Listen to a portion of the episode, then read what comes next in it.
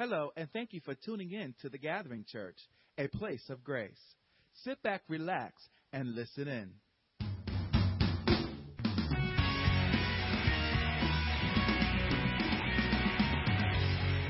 And I think of the Lord saying to us, I'm holding you in, in my arms. No matter what it is going through. My child, it's okay. I have you in my arms. It may be tough now, but believe me, I really do have you in my arms. That's just, it was a powerful image to me. He is holding us saying, no matter what, I have you. So be content in that, in knowing that I have you. Amen. Happy New Year to you. To those that I've not seen since the new since the year started, Happy New Year to you. And um, I'm so thankful for the opportunity to share this um, talk that I'm going to have with you today um, on the Fresh Start series. The Fresh Start series. I don't know about you, but when I hear about freshness, it just brings out all positive energy, positive vibes. You think about fresh laundry, fresh fruits, fresh vegetables. It's all positive imagery, right? Advertisers use it all the time. It's all about the positive imagery that the freshness start. Freshness brings out. So today we're going to talk about fresh start as relates to finances. And I hope you have positive thoughts about this one.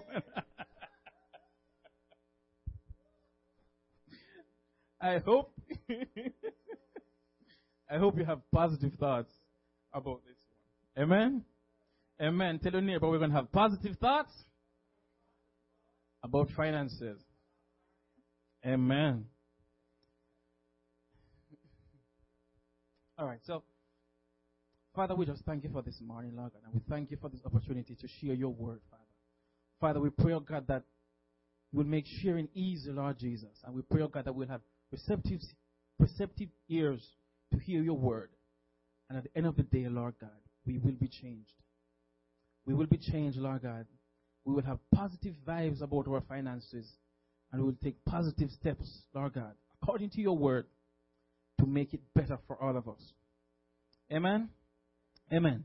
So today we're going to talk about fresh start as it relates to our finances. If you're looking for a topic, I came up with something which is kind of an accountant quirkiness, I think it is what it's called fresh start dollars and cents. Okay? Fresh start dollars and cents. Money finance is a very difficult topic to talk about because it's such a personal issue. We all view it differently based on the families that we grew up in and based on the family that we want to have. Children who grow up, for instance, in a wealthy family have a different view of money than kids who grow up in a middle class or a poor family. You know, kids who grow up in a, a wealthy family tend to see their parents the figure figuring out strategies on how to create wealth. While kids or kids or adults who grow up in um, middle class or poor families tend to grow up seeing their families trying to figure out how to make ends meet. And so guess what? That's how we grow up. We think only about how to make ends meet. And we focus most of our attention on making sure the bills are paid. And if there's any other extra cash, guess what we do? We figure out how to spend it so that we can, we're always in the spot of trying to figure out how to make ends meet. But that's, that's, that's essentially what happens. Men view money matters different from how female view money, money matters. As a matter of fact, my wife, she likes to, to buy nice handbags, nice shoes, nice clothes. She likes to spend a lot of money on nice clothes and things for the kids. Well, I really don't care about that stuff. I really don't. But guess what I care about? I care about a 55 inch LED TV. I do care about that. I do care about, at some point, I want to buy a BMW X5 or a Mercedes Benz. Now, that is what I care about. But guess what happens? Sometimes, as men, we first thing we think about, the women are always spending. They're the ones who are spending off the money. But guess what? Sometimes we make one big buy. One big buy to buy that big TV or that iPad and guess what? That wipes out everything that she spent over a year. In one flash. In one go. Amen? That is what happens sometimes. Believe it or not, it happens. Adults also have a different view of money and how they manage their money from younger people, teenagers, young adults. Adults are very conservative with their money. They don't want to lose it. Teenagers and young adults, they tend to want to take risk. We say they're risk averse. They want to take risks with their money. They want to either win big or guess what? They lose big. But adults are more conservative, and that's because it, even with, with their retirement planning, they will always tell you, you know, if you're younger, you can take more chances. But as a result, we all view money differently. Money is valued differently by each individual. Some of us value money as a security, and so we are savers. Everything that we earn, we do what? We save it because it's our security. While others use money to make them feel good. And they use money, they do that by spending it. As they get it, they spend it. They have itchy pockets. As they get it, they're like, oh my God, what can I buy?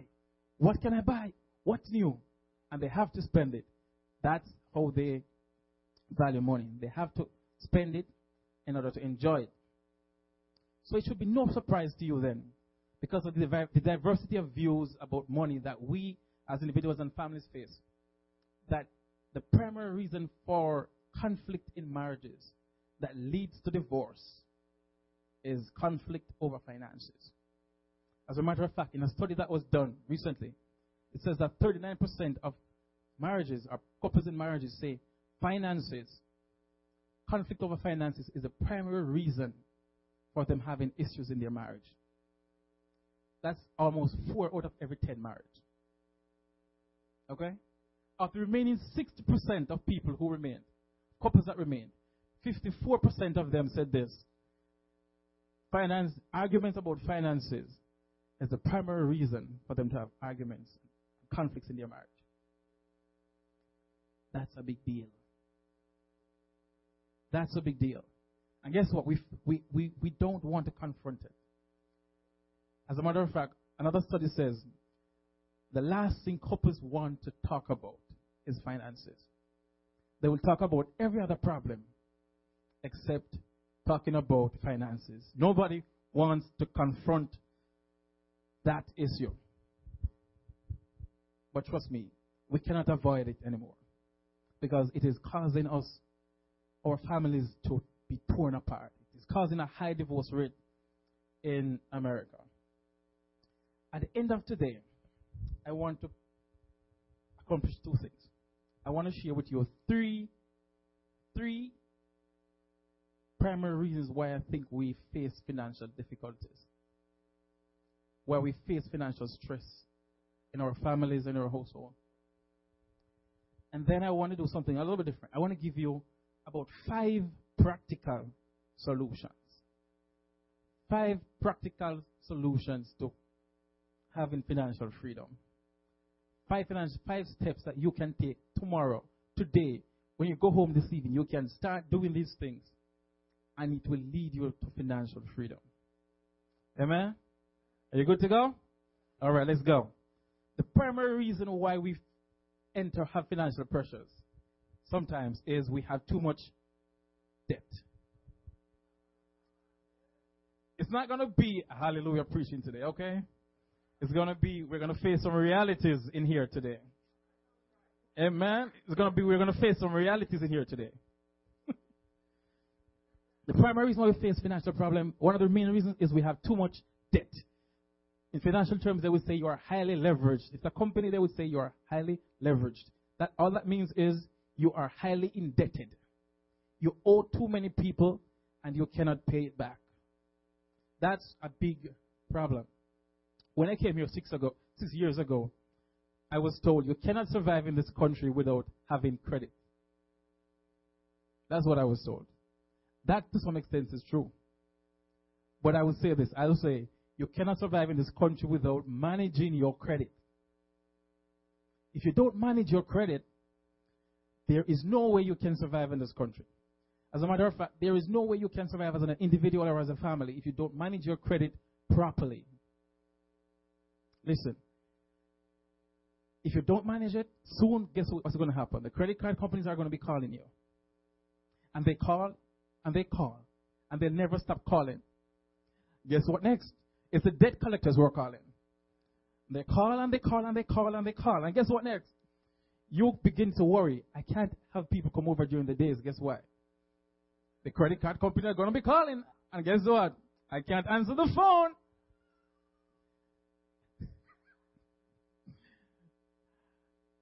And the next thing you do is you're forced to lie sometimes because you're going to say, oh, it's the telemarketers. And you know it's not the telemarketers. It's the debt collectors calling to collect their debt. You see, gatherers, your credit speaks to your credibility.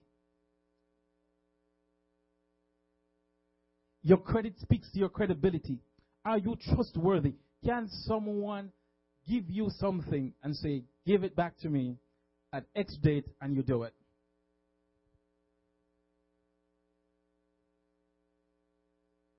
Can you? It speaks to your credibility.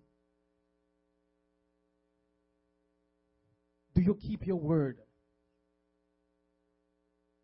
That's what your credit says about you. When you go to Macy's and you take their nice clothes and you wear it and you promise them that you're going to pay them in a month, do you pay them in a month? As a matter of fact, do you pay them in a year?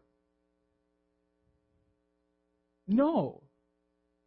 It's a matter of the heart. We can't hide behind the fact that we don't see someone in front of us. As a matter of fact, I, I always say this to my wife. When you buy stuff on credit, and I, I always say this, it's like going next door to Meredith, who's our neighbor, and say, Meredith, I need a hundred bucks to go to the supermarket. Or better yet, I need fifty dollars to buy me some dinner. And Meredith says, Here, Dwayne, go and buy it. When you buy stuff on your credit cards, that's exactly what you've done. You have done. The only thing is you don't see Meredith. There is a bank between you and Meredith. All banks do is collect your sa- someone's saving, lend it out to someone else in the form of credit. So if you don't want to go to your neighbor and borrow money from them to go to the supermarket, or better yet, to go to the restaurant, I think it's time for us to stop using credit cards to do those things. It's time for us to use the cash in our pockets, the debit cards that we have, and if we don't have it, we don't have it.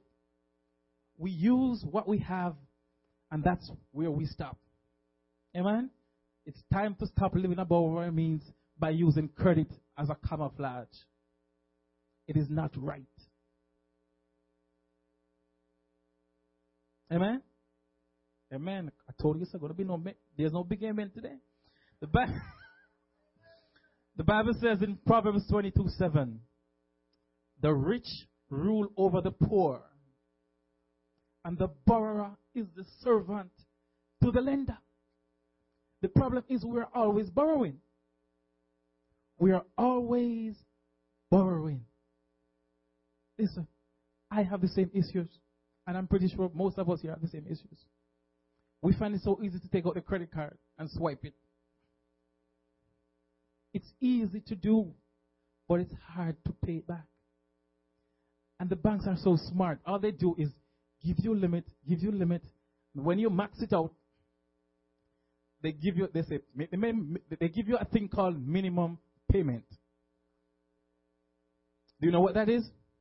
All the bank does with the minimum payment is collect their interest. And they keep what you owe there still. That is why if you have a small balance as a thousand bucks, it can take you 14 years to pay it off if you pay minimum payments. Alone.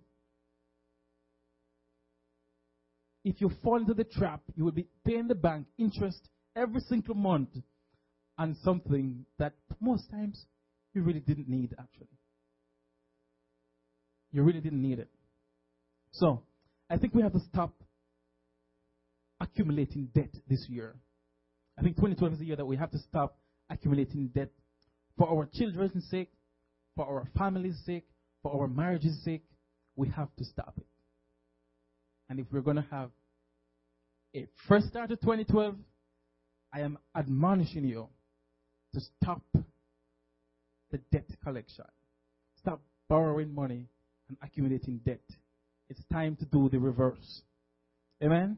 It's time to pay down debt and start thinking about how to create wealth for our families. Amen? Amen. So that's the first one. The second one, I think, why we have so much stress in our families and our marriages about finances is that we don't save. We don't save.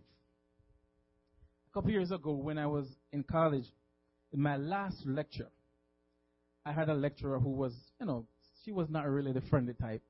She's not going to see you and say hi, you know. But in our last lecture, she said to us, Students, I'm going to give you one advice for you to survive out there in the real, real world. And she said to me, said to us in the lecture hall, save 5% of your total income every month. Save 5% of your total income every month. I said, you know, yeah, that sounds good. Yeah, that sounds good. Something I should probably do when I start working, right? Yep. Yep, I like that idea. She gave us some numbers. She's like, if you save 5% of your income per month, when you retire, you would have had millions of dollars accumulated when compounded with interest and all. I, I mean, I was blown away. I was motivated. Yes, I'm going to do it. And I got my job. I got my job right out of college. I didn't, you know, I stopped college like the 30th of June. I started working the 2nd of July, the 3rd of July. Didn't get a break. Got a job instantly. But I did not take the advice. Let me trust, trust me. You know, I, I had all the excuses in the world. I have student loans. I have, I just started have a new apartment. You know, just all the excuses in the world not to save. Name it, I had it. I got the reality check though five years later when I quit my job at the time. And my friend who was, um, my friend at the time who is now my wife, um, she she quit the job before and she came back. So she spent about two and a half years. And I, when I left the firm, I was saving probably three percent per year of my salary. I got probably about hundred grand, hundred and something grand. And she, who was saving probably 10 or 15 percent at the time, she got over $300,000. I was up. I was, talk about upset. I was mad. I was like, how could I make this happen to me? How could I not save? I had other reasons, yes, but guess what? I could have cut something out of my budget at the time to make it work. I could not believe that in two and a half years, she would have accumulated so much money. And over five years, I got so much less than what she had accumulated. You see, you cannot afford not to save for your future. Sometimes we tell ourselves, we can't save because this and because that. But you cannot afford not to save. Some of us are a paycheck away from bankruptcy. I hate to say it. If we get a call today and say, listen, you have no job because we're downsizing, we will be in a panic because we're going to say rent cannot be paid, mortgage cannot be paid, nothing can happen. And it's because we are not saving. We tell ourselves that we have to spend every cent that we earn, and we don't. It's time for us to really stop that. One of the most heartbreaking things to me is to see an older person, someone in their 60s or 70s, still working in order to make ends meet. And I say to myself all the time, why on earth are they working? Why is it that a lady, when I was in college, who was close to 70, was still there every day? Because she said if she stopped working, they're going to throw her out of her house. She could not pay the rent. But guess what? The scary thing is, a couple of years from now, if we're not careful, we're the same ones doing the same thing. If we don't start saving at this point, not, no, no, no, not tomorrow, today, starting today, this month with our salaries, with what we earn, with what the Lord has blessed us with, a couple of years from now, we will be in the same position where we, it's time to retire. And all that we can depend on is Social Security. And guess what? That can barely but cover the rent. So what do you eat? How do you survive? No more vacations. We have to start saving. Amen? The scripture also tells us that ants are good examples of creatures that actively save or store up for the future. Proverbs 30, 24 to 25 says, Four things on earth are small, yet they are extremely wise. Ants are the creatures of very little strength, yet they store up their food in the summer. It's interesting how we can learn wise principles from one of the smallest creatures on earth. Yet with ants, savings seems to be built into their genetic structure. We too must make savings become so common. Little thought has to be put into it. We should make savings such a part of our being that it is not even a point for discussion. It just happens. We just make it happen naturally. It has to become a natural act of discipline in making in managing money. Proverbs 21 8 also says, In the house of the wise are stores of choice foods and oil, but a foolish man devours all he has. Do you ever feel like you devour all that you earn? Like, you know, you get paid on the first, and on the fifth, you're like, when is the 15th coming?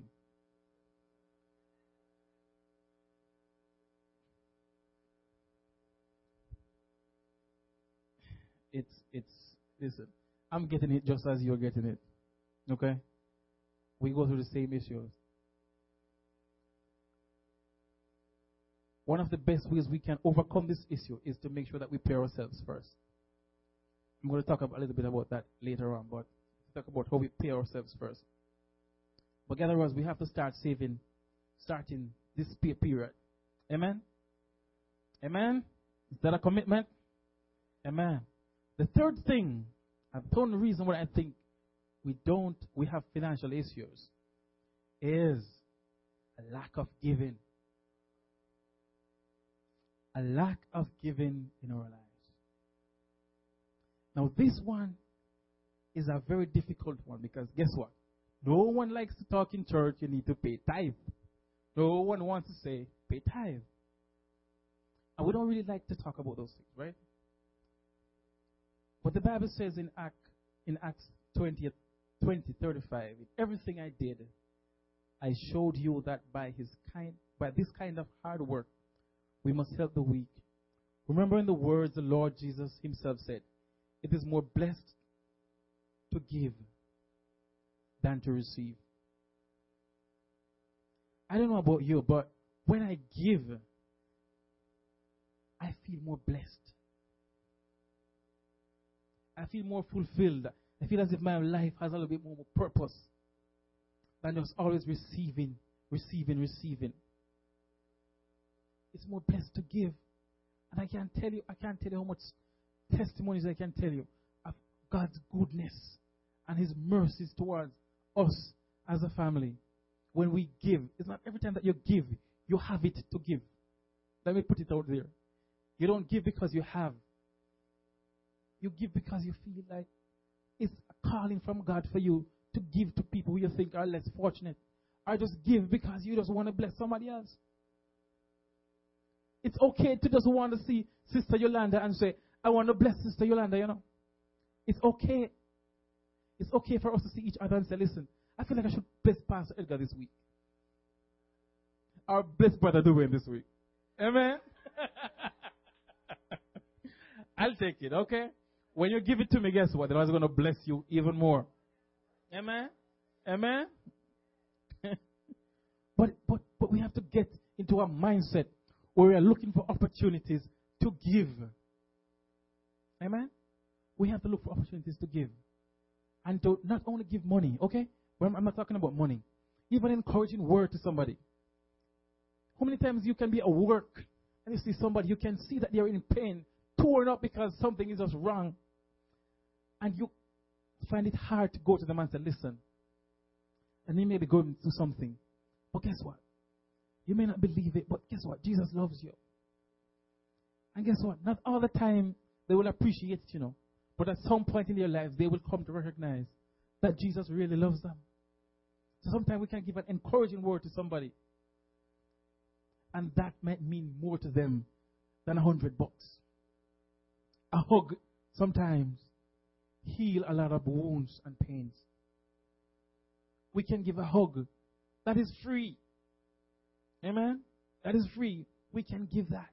Give a smile.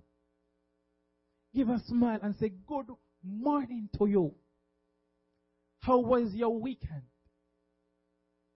There is a hurting world out there. And there's a lot that we have to give as Christians. That does not include money. That we should make an effort to give. Amen?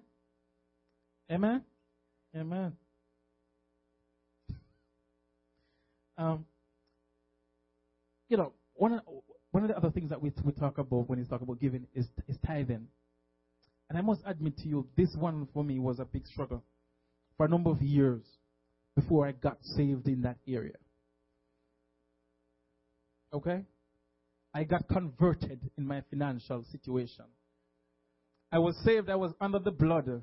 But guess what? My money was not converted. Amen?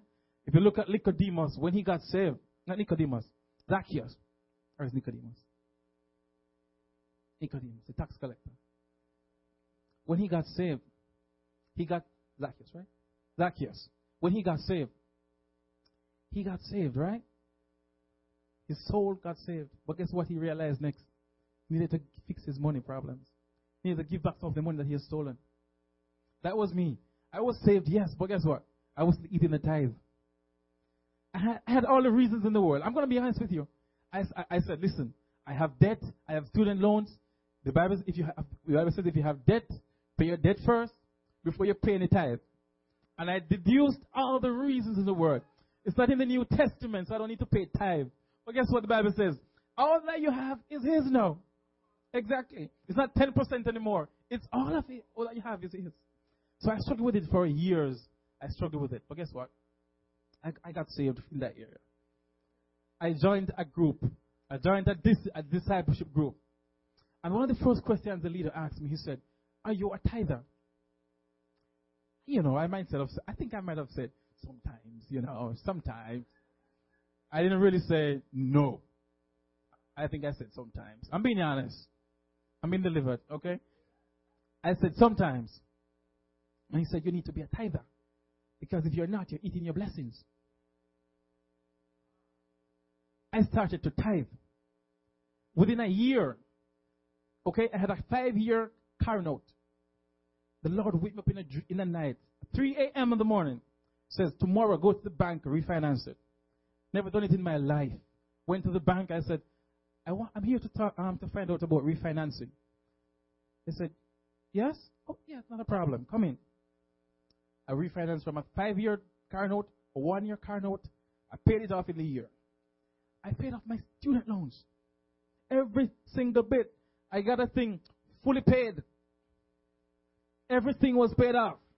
The Lord just works. I mean, I tell you, miracles. I mean, miracles.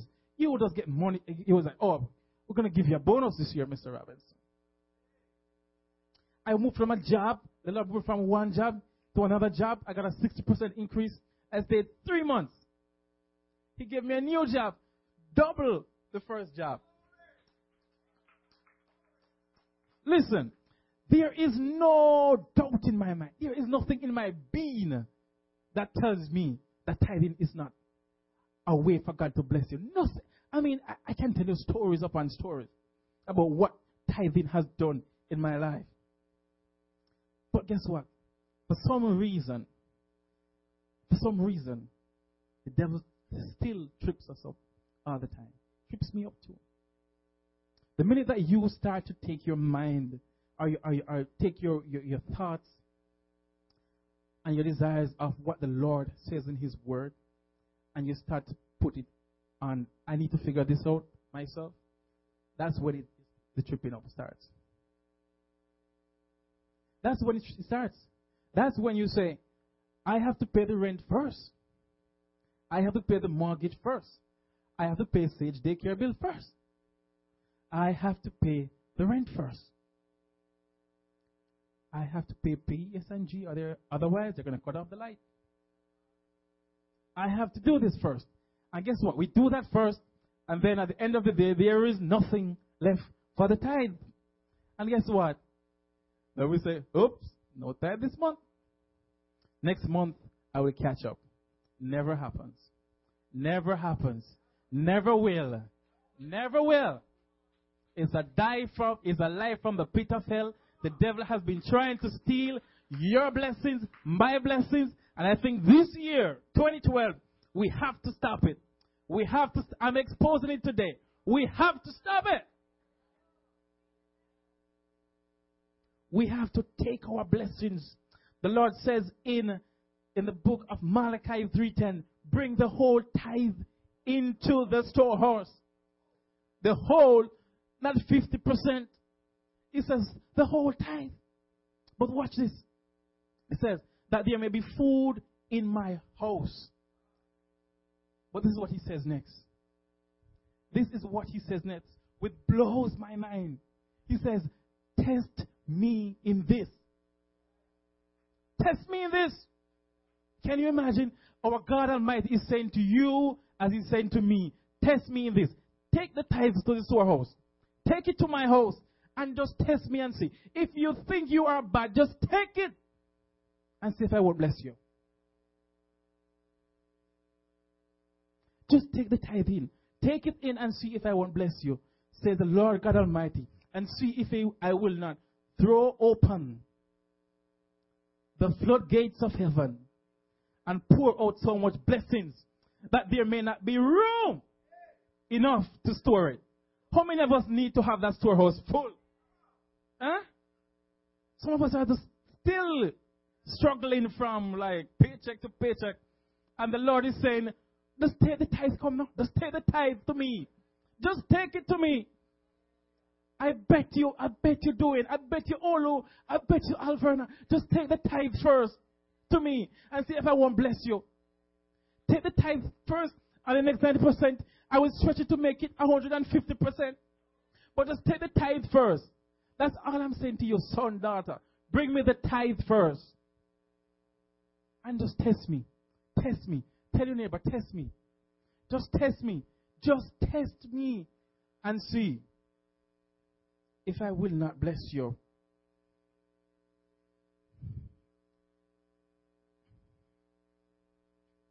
He's saying to us, if you really want to be blessed in this life, if you really want to lose all of that stress about finance, finances,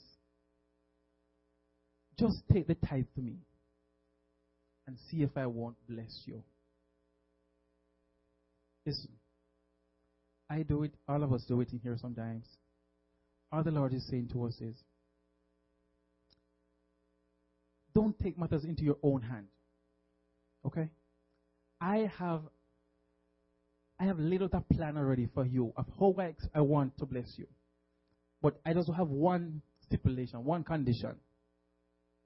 So let's just do what he says and bring the tithe to him first. Amen? Amen. Amen. Amen. All right, you should be fired up no reason. Should be fired up because we're going to bring the tithe come. We're going to say what? Lord, I am testing you. Amen. Lord, I am testing you. I'm doing what you say.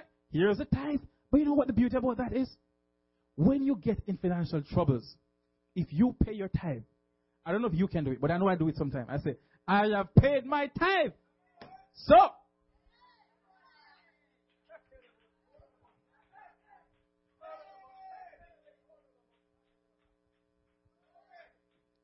I have paid my tithe. So, it's up to you now, Lord. It's up to you now. It's your time. You said, pay it and test me. It's your time. Fix it, fix it, fix it. Amen.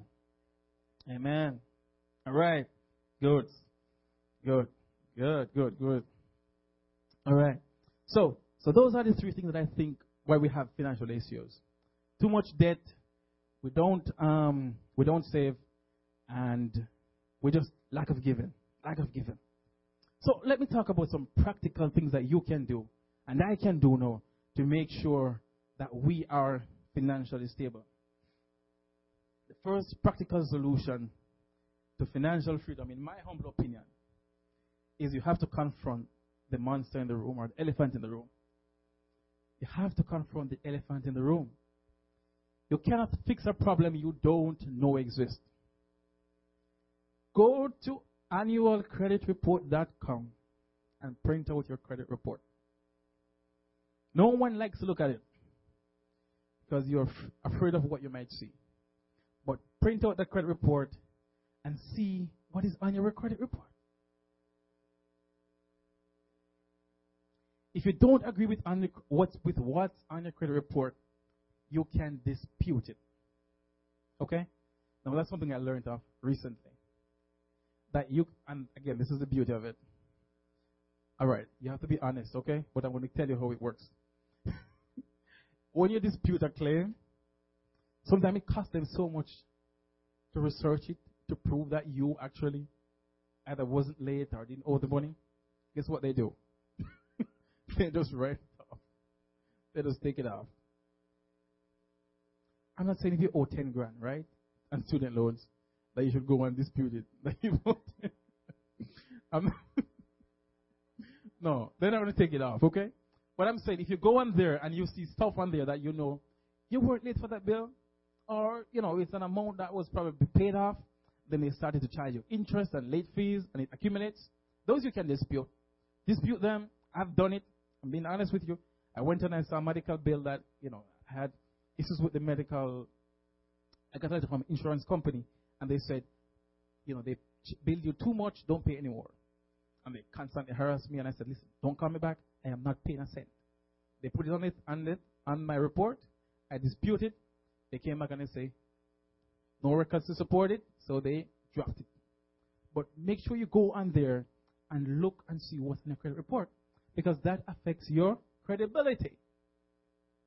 If you go on your credit report and you see a score of five stuff or four stuff, come on, you need to figure out what is on there that's not supposed to be on there. Amen? So you have to face it. Next thing you have to do is you have to make a list of everything that you owe. Make a list of everything that you owe in order for you to figure out how you are going to pay it down. Amen? Make a list of everything you owe. A couple years ago, um, I'm going to tell this story because Sister Betty always talks about it, so I want to, to repeat it. A couple years ago, Sister Betty came to me and she said, Brother Dwayne, I want to talk to you about something. I was like, Really? I think you can help me. I was like, mm, I don't know if I can help you, Sister Betty. And she said, Yeah, it's some financial issues. And, you know, she explained to me that, you know, she was having financial difficulties, she had too much debt, and she wanted to get over, get out of debt. So I said, all right, Sister Betty, first thing I think you should do is make a list of everything that you owe and a list of the amount of income that you earn and take it to me next Sunday. Now, I'm being honest with you. I did not expect her to do it. I did not expect her to do it. Because most times people don't like to take the first step.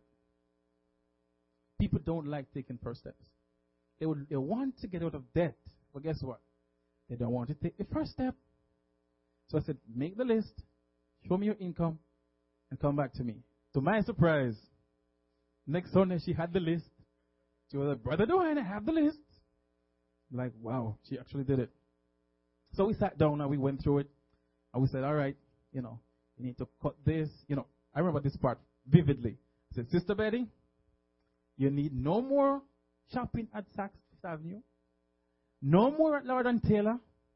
These dresses that you have on are beautiful. Okay? You're going to keep these and you're not going to buy no more until you're out of debt. And she make the list. You know, we talk about how she's going to pay down the high interest paying, um, high interest um, debts first. So that, you know, that's something that you should always bear in mind if you have debt. Pay down the ones that have a high interest first because those accumulate and they take almost a lot of your cash. But we talk about that and, you know, she went on a strategy. She would pay them down and she would come to me and she'd say, Brother Dwayne, I paid this one down. I paid that down. I only have that left. And I, the story goes on. But I was so encouraged by what she was doing. This year, last fall, I went to Atlanta. And I, I was there for a conference and I called Sister Betty and I was like, yeah, I'm in the area, so let me call Sister Betty. I called her. She said, My son, you're here. I was like, yeah, Sister Betty, you know, I'm, I'm in Atlanta. I didn't really want to bother you. I don't know how far you live from here. She's like, yeah.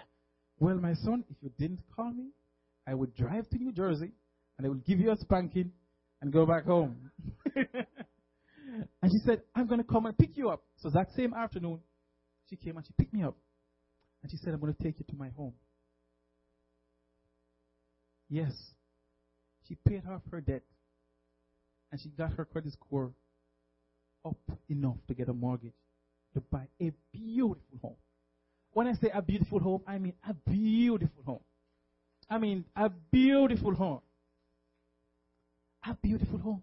She said, This room is for when you come with the kids. This room is for Alverna and Pastor. And this is for Edgar and Debbie. So you all should come. All I want all of you to come down to see my home.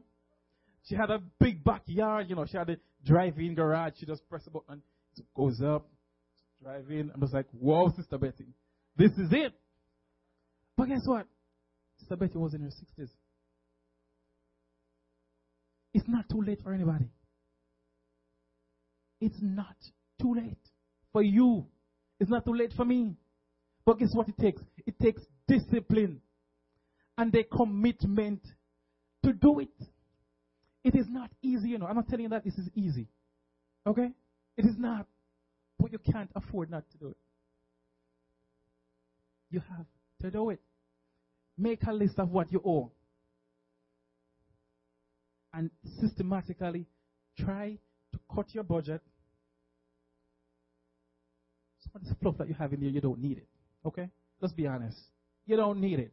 You don't need to go to Bloomingdale's all the time. Or Macy's all the time. Or you don't have to eat out all the time.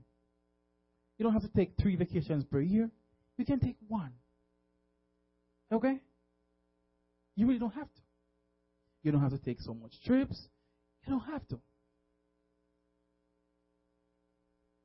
You know, you might have to, you might need to get an LED TV every now and then, but let's get away for that one.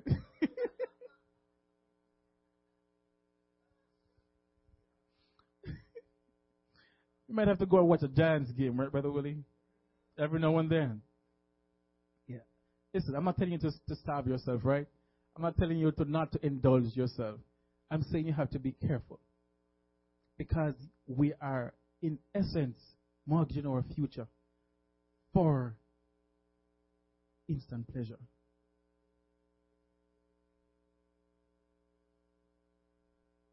We have to stop. It has to stop. The madness have to stop. I was going to name this sermon um, Fresh Start, Stop the Madness. Because it's actually madness. It really is. I'm serious. It's madness. All right. Secondly, so the first one is you have to confront the monster, right? Make a list of what you owe, check your credit report, do all that stuff. Second one is you have to do the math, right? Do the math. What does that mean? It means I want you to go back, and this is something I, I came across when I was preparing for this. Go back last, look at last year's activity in your bank account, right? Look at what you spend your money on. Like seriously, look at what you spend your money on for the year. It won't take you too long to do it, but download your, your bank account from in Excel. Most banks can allow you to do that. January 1st with 1231, and look on each item. What are you spending your money on? Listen, I started to do that a couple nights ago. I was so mad. I was, I was like, I like, listen, I, I do most of the, I go out most of the times to get like Target and Hackensack Market and those things. And I look on the bills and I'm just like, what? Why am I spending so much money at Target? Why am I giving my money to Target? Hackensack Market? What? Costco? I mean, thousands upon thousands upon thousands of dollars on food. Amen. Listen, I am telling you, you know, the studies say that 40% of what we buy, we throw away. 40%. Guess what we are doing? 40% of what we spend is useless. We are throwing the money away. 40% of what we spend is on waste. It's on wants, not needs. Just waste. I can't tell you how much stuff we throw out. And I'm sure it's in the same thing in your house. You just throw out stuff. You're like, ah, I didn't really want that. I'm going to say something here. Even when you buy shoes, or my wife looks up same time. like you buy the shoes and you just put them down. And guess what? You wear them once. And you're like, mm, I didn't really like that. Or guess what? I don't have an outfit to go with that shoes. So guess what I have to do? Get an outfit to go with the shoes? Or guess what? Don't wear the shoes. But we just we just don't think about those things when we're spending our money. But we have to do the math.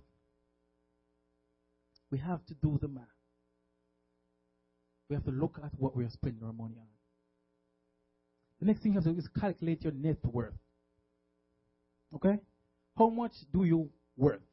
You have been working for X amount of years. How much do you worth? You, you earn X amount of dollars a month. How much do you worth? You look at your assets, the things that you have that you can sell for cash. You look at your liabilities. The net worth is assets less liabilities, right? Assets is what you earn, what you have, what you own, which you can convert to cash. Your liabilities is what you owe. You know, your Macy's card, your um, Visa card, MasterCard, credit cards, you know, the amount that you owe to cousin Jill, the amount you owe to your Uncle John, the amount you owe that you owe to grandma, add all of those together. Take it and see how much you're worth in financial terms. It doesn't define you, right? But it, it tells you what it is that you're, you're worth in financial terms. Don't be surprised if it's a negative number. That's okay. It's okay if it's a negative number. Most people will find it that it's a negative number because we don't really think about those things. That's what the rich think about. Okay? They think about how much they're worth. That's a big thing for them, their net worth. As a matter of fact, the, the way I work now is we, we take investors, and for you to be an investor with us, you have to have a net worth of more than a million bucks. Okay? But that's what the rich talk about your net worth. We, we really don't know what that term means. But guess what? We can start today to figure out what our net worth is and start to build our net worth. You build your net worth by either two things by inc- increasing your assets, you know, increasing your savings, increasing your investments, or reducing your liabilities, reducing the amount of debt that you have so you can increase your net worth. Amen? So that's the big deal. Make sure you, you, you, you pay attention to the numbers. The next step is my favorite step. It is my 10 10 10 plan. So it's the 10 10 10 plan. It's not a 999 plan like Herman Cain. It's a 10 10 10 plan. Amen? And it's very simple. Very, very simple. It says, you're going to give the first 10% to the Lord. Amen? Amen? We're going to rearrange our finances today. That's what we're doing. You're giving the first 10% to the Lord and say, Lord, I'm giving you this 10%. And guess what you're going to do? Test me. He said, Test me. So we're going to test him. Give him the 10% first. The next 10%, you're going to save. You're going to save that 10% for Mr. Rainy Day as you would say in Jamaica. I hope we say here too. 10% is for savings. It's for your emergency fund. It's for your, what we call, you should have six months off your expenses in saving. You should have it. You won't have it overnight, right? It might take you a year or two to get there, but we need to start. We have to start. We have to stop the madness. So the 10% First 10% is tied, second 10% savings. And this one is one that I, I add, just because I think it's important. It's 10% for your retirement. 10% in your retirement account. So you can go to any bank and get a retirement account, IRA account. Or you can, um, if, you have a, if your employer has one, it's important for you to get, get in there. Most employers will give you 50% of the first 6% that you contribute that's free money that most of us kind of ignore. You have to get it. You have to get the, empl- the employer's money. It's free money, so you need to take it. Amen? So 10% in the Lord, 10% emergency savings, 10% uh, retirement, and then the next 70%, that is what you're going to use now to do your budget. So you're going to only budget for that 70%. You're going to budget for that 70%. So I know you have to budget based on what your family needs. Okay? Not what you want. It's on the needs. Budget on budget on the needs so that you can um, get out of um, of debt. I know it's difficult, right? Especially with the budget. So I think you know what we have done and what I've seen most people do is put in safeguards to prevent us from overspending. One safeguard that I like is be accountable to each other, especially husbands and wives, right? So this is one that I like. Mm, you know, it can cause conflict, but it works. This is where you say to your spouse, we as a family decide that if we are going to spend more than X dollars, $50, 100 bucks, 200 bucks, whatever works for you, give me a call. Give me a call first before you spend it. Listen, it, we do it in our family. 99% of the time, it's going to be a no. 99% of the time, it's a no. You know why? Because most times we don't want it. We, you, you, you don't want it. And so you don't need to spend it. But when you call and start to talk about it, most times both of you will agree, yeah, I really didn't need that, actually. Yeah, I was just bouncing it off you, you know, yeah. You don't want to feel like, oh, you're trying to blow the family's money, right? so, husbands, call your wife and say, listen, I want to buy a new phone. What do you think? How much is it? 200 bucks now. What's wrong with your new phone, your current phone? Nothing? Okay, so you don't need it. I, am telling you, it works. It works 99% of the time. It works because everybody is accountable to each other, and everybody, I don't know, for you, for us, it works because, well, my wife knows that I, I always call. I, I mean, honest, I always call because I, I am kind of a maniac when it comes to spending money. So I call her and I ask her, what do you think? Sometimes she'll say yes, can spend it. And then I will think about it then I'm just like, yeah, I'm not to do it. Yeah, I'm just, I'm just not to bother. Be bothered to spend so much money. But call each other and talk about it. Talk about it. It's important for you to make sure that you have these discussions so that, you know, you don't end up in financial stress. Or one, or the husband is thinking, my wife is spending all the money. So I earn it, so she spend it. Or the husband or the wife is thinking, my husband spends all the money. Everything we earn, he just spends. He's just like a. he is a spender. He just needs, he just know, he just wants to, there is money, and he's spending. So be accountable to each other. Amen? Finally, in order for us to experience financial freedom, we have to recognize God is the ultimate provider. if we honor Him, He will provide for us. Based on what has gone on over the past three to four years with the recession, we know for sure that we cannot in any way put our trust in the economy, in the government, in our jobs, or our bank accounts. We cannot put our trust in them. Jesus is our only sure foundation. He is the supplier of our needs. First Philippians 4:19 says, "And my God will meet all your needs according to the riches of his glory in Jesus Christ.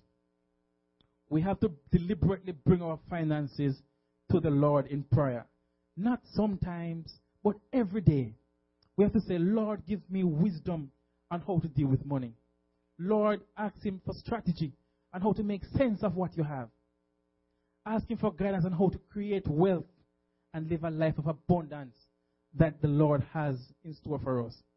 His desire is that me, you, all of us in here should prosper. That's his desire for all of us. Jeremiah 29 11 says, For I know the plans I have for you, declares the Lord. Plans to prosper you and to not to harm you, plans to give you hope and a future. Believe me, gatherers, the Lord wants the best for all of us. Not only spiritually, where we can sing praises to Him and shout hallelujah and speak in tongues, but in our finances too, in our money matters, the Lord wants the best for us. And He has the provision for us. We just have to apply the principles that He has asked us to. Nothing that I have said here today is easy, as I've said before. I believe, though, with God's help, we can conquer debt. We can build our savings. And we can become faithful in our giving. Let's make a fresh start with our dollars and cents in 2012. Let's lay the foundation to create wealth in the years to come and live the life that the Lord desires for us as described by the prophet Jeremiah. Do you believe he can do it? Do you believe he can? I believe he can. God bless you. Father, we, we thank you, Lord God, for this time of sharing, Lord Jesus. We thank you for this opportunity, Lord God, to really confront the elephant in our closets, Lord God, that of finances, Lord Jesus. Father, we just thank you for what you had to say to us, Lord Jesus. And we pray specifically for our married couples, Lord God, who sometimes it's just so difficult for us to talk about it because we get offended, we get upset about it, Lord God. It's just difficult. From personal experience, Lord, it's difficult to talk about money. But Lord, just give us the, the courage, Lord Jesus, the temperance, Lord God, to deal with this issue over the next year, Lord Jesus. As we purpose now, Lord God, at 2012, we're going to get a first start in our money, Lord Jesus. We have to, Jesus. We, we need you, Lord God, to guide us in, in, in these matters, Lord Jesus. Father, help us as families, Lord God, to be closer together. Oh God, help us to see eye to eye, Lord God, on these matters, Lord Jesus. Help us not to be single in these things, Lord God, but be a couple. Help us not to be individuals, Lord God, but be a unit as it relates to our finances, Lord God. And come up with an approach that is acceptable to both parties, Lord Jesus. Father, we know that 70% of people have is conflict in this area. So it must be an area that all of us struggle with. So, Lord, just strengthen us, Lord Jesus. Give us the, the, the, the desire, Lord God, to be better at managing our finances, Lord God, so that we can have, that our families, Lord God, can be less stressful, less arguments, Lord Jesus. Cut out the arguments in the name of Jesus. Father, we come against it even now. The spirit of division in the name of Jesus. We come against that spirit in the name of Jesus. And we pray for unity in the name of Jesus. Father, we pray for our singles, Lord God, who themselves struggle with money matters, Lord God. As they struggle, as they, as they prepare themselves, Lord Jesus, prepare themselves for that one who will come again at some point. Father, teach them even now in their singleness, Lord God, how to be good, stewards of what you've given them. Good stewards of how you have blessed them so far, Lord God, with their careers and their earnings, Lord God. Help them to be good stewards, Lord God, of it, Lord Jesus. Father, bless them, Lord Jesus. Bless them as they give to you, Lord Jesus. Father, you know the desires of their heart, Lord God. Some of them might want a spouse, a boyfriend, a girlfriend. Father, I pray you bless them, Lord Jesus. Some of them want, want to be the last one in their family, Lord Jesus, to ever grow up in a, a poor home. Father, we pray you bless them, Lord God. Give them ideas, Lord God, of how to create new streams of income, new, new, new, new ways of how to create wealth for themselves, Lord Jesus. Father, we pray blessings over them, Lord Jesus, in their singleness, Lord God. And we pray blessings over all of us here, Lord Jesus. Father, we pray that the Spirit of the Lord, Lord God, will pour upon us, Lord God, not only to speak in tongues, oh God, but also to be blessings to other people, Lord Jesus. Blessings to others, Lord God, so that we can experience the blessings that you speak about in your word. Because you said, Lord, it is better to give than to receive. Father, give us a heart of giving, Lord Jesus. Father, stir up that in us, Lord God. It's not only a gift, it's a command from us, from you, Lord God, that we need to give, Lord God. Give us give up ourselves to you, Lord Jesus. More importantly, Lord, we pray that we will no longer fall for the trap of the enemy, Lord God, and eat our tithe. Father, we confess our sins to you, Lord God, because we have sinned in that area so many times, Lord Jesus. Father, I have done it so many times, and I'm sure people here have done it so many times. We have sinned, Lord God. So, Lord, we pray you forgive us, Lord Jesus. Father, sin, Lord God. Father, for stealing our own blessings. Father, you have, you have admonished us. You have commanded us, Lord God, to test me in this. Father, we are going to take 2012 to be the year, Lord God, where we make a concerted effort to honor your word, Lord Jesus. And we know that in return, Lord God, you will open the floodgates of heaven, as you have said in your word, Lord God, and pour forth a blessing that we will not have room enough to contain. Father, we call upon that blessing even now. And we pray that this year is the year that we will experience you like never before. Like never before, Lord God. And we will walk blessed. Father, we just thank you. We love you, Lord. Wrap us in your arms, Lord, as you said earlier. As we go through this process. It's not easy. But Lord, we are going to take the step. Father, we thank you. We bless you. In Jesus' name we pray. Amen. Let's give him praise. Amen. Hallelujah.